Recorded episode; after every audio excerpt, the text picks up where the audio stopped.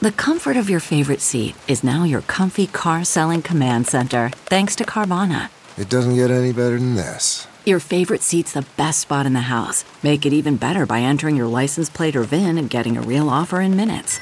There really is no place like home. And speaking of home, Carvana will pick up your car from yours after you finalize your offer. Visit Carvana.com or download the app and sell your car from your comfy place.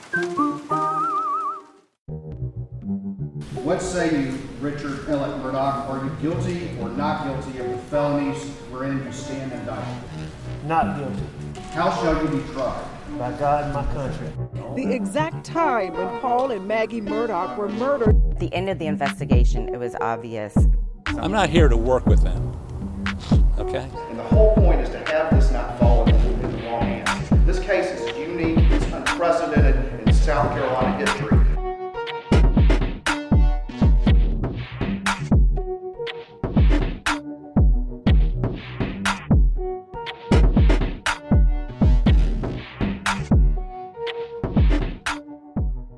The State versus Richard Alexander Murdaugh, defendant.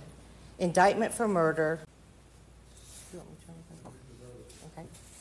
Guilty verdict. Signed by the four lady, 3 2 23. Welcome to Unsolved South Carolina, the Murdaugh murders, money, and mystery. We are having a very special broadcast tonight because the verdict is in. Alex Murdaugh has been found guilty on all four counts. And joining me tonight to discuss what we saw, I have with us our executive producer, Drew Tripp. Down here, we have our exclusive legal analyst, Charlie Condon, South Carolina's former Attorney General. And right here to my left is my reporter who I've been working with, WCIV's own Tara Jabor. We're thrilled to have her here with us.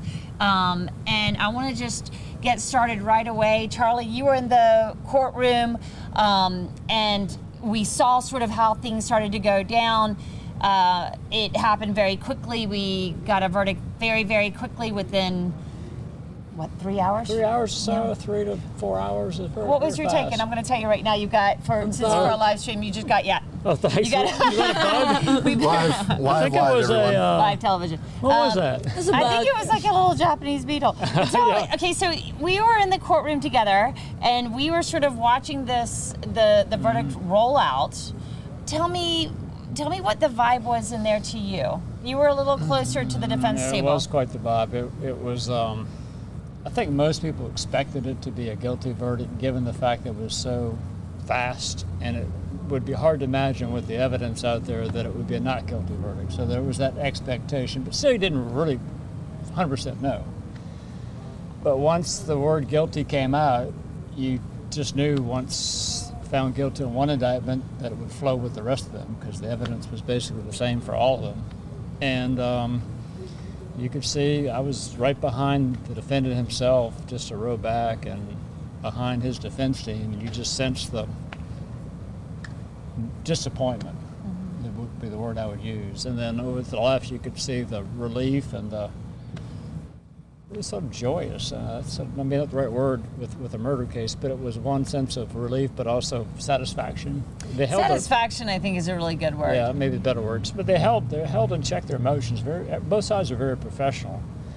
But I could say once the um, verdicts were announced, this was a moment for me because I'm right there behind the defendant, and uh, he clearly turned to. I had to assume it was Buster because Buster's right behind me, and in a very dra- dramatic moment, he uh, mouthed the words that. Um, I'm sorry, and I love you. And it was just quite the moment for me as he was whisked away. Dan Gregory, who has been the um, person in charge of security there, he was up close to the defendant, Oh, and out came the handcuffs. I mean, he was changed from a defendant there being on trial with courtesies being given to the defendant, to, to Richard Allen, or Alexander Murdaugh, into handcuffs on. Mm-hmm. Quick change, and was whisked away, wouldn't you say, quite quickly? absolutely whisked away. And you uh-huh. know, I was watching Buster while you had your eyes on Alex, and I got that the other, the flip side, the mirror side of what you were mm-hmm. seeing with Alex as he said mouthed these words to Mm-hmm. his son and and whoever was sitting there, and I want to talk about that for a minute too. But but Buster had his head down, and and he was. Um, he looked inconsolable to some degree, Yeah. and and very defeated, Yeah, and and and very worried. Of course, all those things we would normally see, but the, really that full impact, I felt like it was almost hitting him like a wave. Like ah, it's too soon. I can't really I take in these words that my father is trying to tell me right now. As Yeah, he and his uncle leaves wasn't me there, forever. right? John Marvin, I guess, couldn't get back in time. No. So that would have So- been a support system. Not that Lynn hadn't been supported, but I think that was not there for him. I know. And John Marvin Murdaugh had been there for his brother, and he he couldn't be there for whatever reason. Um, Randy wasn't there, but the sister was there, and um, and so was Buster. It was it was quite a moment. Um, now, from what from what we saw in the courtroom. You guys were seeing it from another angle as well, and, and just to kind of let y'all know, like we're we're right now we're where we're where we've been doing our live shots. If you're listening to this podcast somewhere far away from Charleston, South Carolina. This is the Colleton County Courthouse where we've been doing all of our work as journalists for 28 days, six weeks, pretty much embedded in this story. Um, it has been our home Yeah. right here. Uh, so when you came out, Tara, like what? Uh, you were out here as that verdict was being read. Tell me what your initial thoughts were. I think it's similar to what you said. You know, it, it almost felt surreal. It was like when they went into to deliberation, it was this moment where, wow, it's been 28 days. We've seen 75 plus witnesses take the stand, hundreds of pieces of evidence brought into the courtroom, and it, and then we heard a decision at 6:41, and we were like, wow, the decision's in in under three hours. And you know, Anne, you went right inside. You and Charlie, Katie Salt, and I were out here, um, and we were watching as Judge Newman was reading this decision by these 12 jurors who ended up siding with the state of South Carolina. Yeah, it's incredible. Now you were in the media center as this was going down, Drew. I mean, what was you were live? You were live blogging, so Drew's been literally keeping this this real time track of what's going on. What what what was your thoughts as you heard this? This may sound odd, but uh, almost anticlimactic, um, just because of how quickly it came and how I, I'm, I'm struggling to really describe it. it. It just came and it was done. And here we are, 19 months since since the murders and, and all of that, and it, it just there was some deliberation, very little anticipation, and then it was just over. It's just just like that. It's over. Uh, and I kind of looked at uh, Joe, uh, who's uh, Joe Erickson, who's one of our producers. He's down here with me today, helping on website stuff and social media stuff. And we just kind of looked at each other like, okay, that Here we go. finality. It, it's it's it, surreal. Is might be a little overused, but it it was a really eerie feeling in the moment. It, not not almost emotionless being from the observer's point of view and trying to and being immersed in this for so long. Well, I want to go back a little bit too to what we heard earlier in the day leading up to this. I know it's kind of after the fact, as it were. True, true. Um, but we, I think it's worth like bringing up the the effort that went into it. True, but I thought it, good advocacy by both sides. I thought they both put their heart and soul into their arguments. Well, so let's play a, a clip quickly. We're not going to have a lot of time because we do have to use the same set to go on air at 10 o'clock. So we're going to be, um, we're going to have a, more of an abbreviated one tonight, but hopefully we'll make up for it tomorrow as well. Can we go ahead and play that uh, that clip from Jim Griffin? Man, that sunset is gorgeous. Grill, patio, sunset. Hard to get better than that. Unless you're browsing Carvana's inventory while you soak it all in. Oh, burger time. So sit back, get comfortable. Carvana's got thousands of cars under $20,000 just waiting for you. I could stay here forever. Carvana, where car buying meets comfort, meets convenience.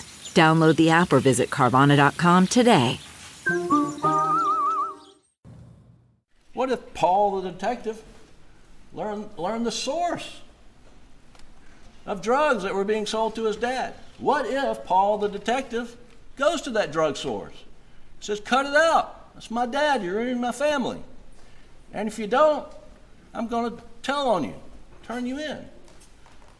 And what if Source is a member of dangerous drug grant gang? No, I don't object. Sustained.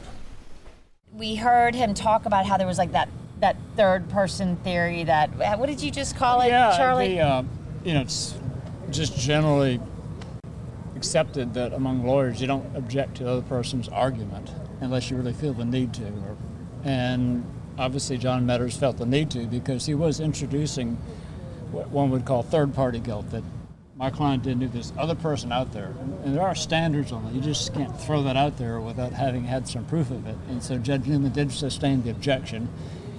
The, the bell was sort of rung, so to speak. That thought was out there. Mm. And so there wouldn't necessarily be proper for them to have considered it during deliberations. And obviously didn't win the day. But I think he felt like he had to do everything he could to try and get one or two jurors to hold out for not guilty. well, you know, go ahead, Drew. I I came into today, and uh, Charlie, I said this last night. I came into today thinking, what uh, what would have to happen to persuade me and to sway me? And I, I'll tell you, Jim had me when he was, as the, to use the phrase that I've used, and I think I even heard John Meadors use it today. He was putting SLED on trial, and he was he, he, he I was there with him. I was there with him. I was there with him. But as I said in a previous episode last night, today I needed the defense to kind of put up or shut up a little bit and make bring it home.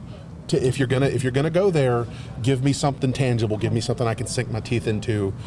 And at that point, when they're just kind of throwing out wild theories and there's no meat Mhm. meat on the bone, I guess you could say, that's it's kind of where I did my best, but that's where it, it kind of went downhill for me, and I, I just d- didn't know that I didn't find Jim all that persuasive from that point. Yeah, and you know, I want to talk about Meadors' closing. He said something that literally stuck with me from the moment that I heard it, and I wrote it down. He said, This case is about two things being real and choices, and he weaved that through mm-hmm. the last words from the state. He said, You know, Alex was not real, but Blanca was real. Alex mm-hmm. was not real, mm-hmm. but, you know, Shelly was real. And then he said, You make choices in life, and no matter who you are, you will always be held accountable for those choices. And that was powerful. Mm-hmm. It was Right. powerful. He actually even used the Velveteen Rabbit as his example because, as a, I guess, as a child, he had gotten a book that was like "Always Be Real," and that's what his mom, I think, had written in the Velveteen Rabbit book, and and he used that to sort of, as you know, you really have to bring them home with these things, right? This was the last argument. John Meadors Was. was their last argument. This was the prosecution throwing everything at that. Mhm. Yeah, I thought he had a, that was a really good choice of, of, of staff members or assistant attorney generals to handle that argument because I think he's very experienced with murder cases. He had that nice, I thought, mix of, of arguing facts but emotion to it, and just. I felt the jurors were sort of nodding with him, didn't you? He just seemed Oh, to really yeah. connect with them, and just the way he argued it, and obviously it was effective because that verdict. What six weeks? We've had that.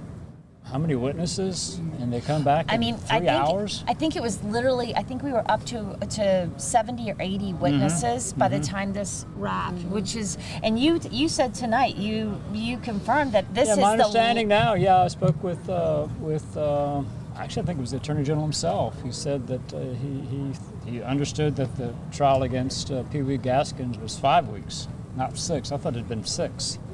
So here we're in six weeks in a non-capital case, and of course in a capital case you have, if there's a guilty verdict of murder, you have a day wait in between with nothing, no testimony. We don't, we didn't have that. So straight through six weeks. So I think this may be the longest trial in state court history in South Carolina. Uh, and of course, the historic nature of it is not to be understated because, wow, I mean, however, however you look at this, you have a very you know, prominent former attorney with deep ties here. And John, by the way, John Meadors did bring that up, didn't he? Brought up his family in the argument, didn't he? And how he was found it offensive that they're trying to say that putting law enforcement on trial and say they Mhm. were responsible and they fabricated evidence. And so I think that's a, quite the vindication, by the way, for the state law enforcement division. I would be not surprised at all that we don't see Chief Keel here tomorrow, Mark Keel. Interesting, yeah, for the because I think that'd be very appropriate because they alleged this fabrication of evidence. They put SLED on trial. They certainly put a number of the agents, especially the, the main case agent, David Owen, through the ringer. Oh, and he his name got brought up every day. Mhm. Every day. There was something about how SLED Agent How uh, were. Owen hadn't done fabricated something. evidence. Right. It was. It got to the level. I mean, I, this may be a bit of a of a stretch, but I didn't really think so. When he talked about the fabrication, to me, it was like alleging that the state law enforcement division was involved in criminal activity. Really, when you start thinking about it, fabricating, manufacturing evidence to convict an innocent person was basically what wasn't quite said that way, but that was a clear implication. Mhm. But here you have it. There was 12 jurors there didn't buy it. I noted some glossing over there in, in some of those points by Jim, Mhm. uh, and that was, I think, another one of the points that stuck with me. Something you said last night, quoting a judge from from your career about sweet reason never sent anyone to the electric chair. I I thought the through line between Jim and John Meadors of common sense today, mm-hmm. and Meadors really hit home on common sense, but also emotion. I thought he balanced that really, really well. Did you not? I, I did. I thought he he.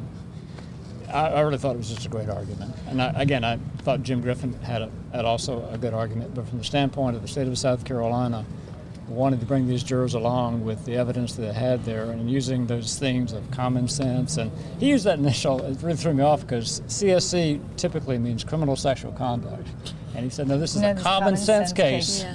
And it, wow, okay, got my attention. And, uh, and I thought about that. This really is a common sense case because if you step back from it, really, there's so much evidence against this defendant, and he'd have he'd had to explain it. And then, boy, did he drive home the lying part, didn't he? Whoa! And the uh, the lying about the um, being at the kennels, and he had to wait to the last moment to have another moment of, of why he lied about not being truthful before. Yeah, as you said, the lie about the lie. And so Yeah. it was, it was just really well done. And I know, as I said, um, we may have mentioned this earlier in one of the broadcasts. As I left the courthouse here to come out to, to do um, the interview, I did see him. I thought he really was waiting for the baby. John Meadors was in the first floor of that courthouse with another assistant attorney general, and he was sort of pacing.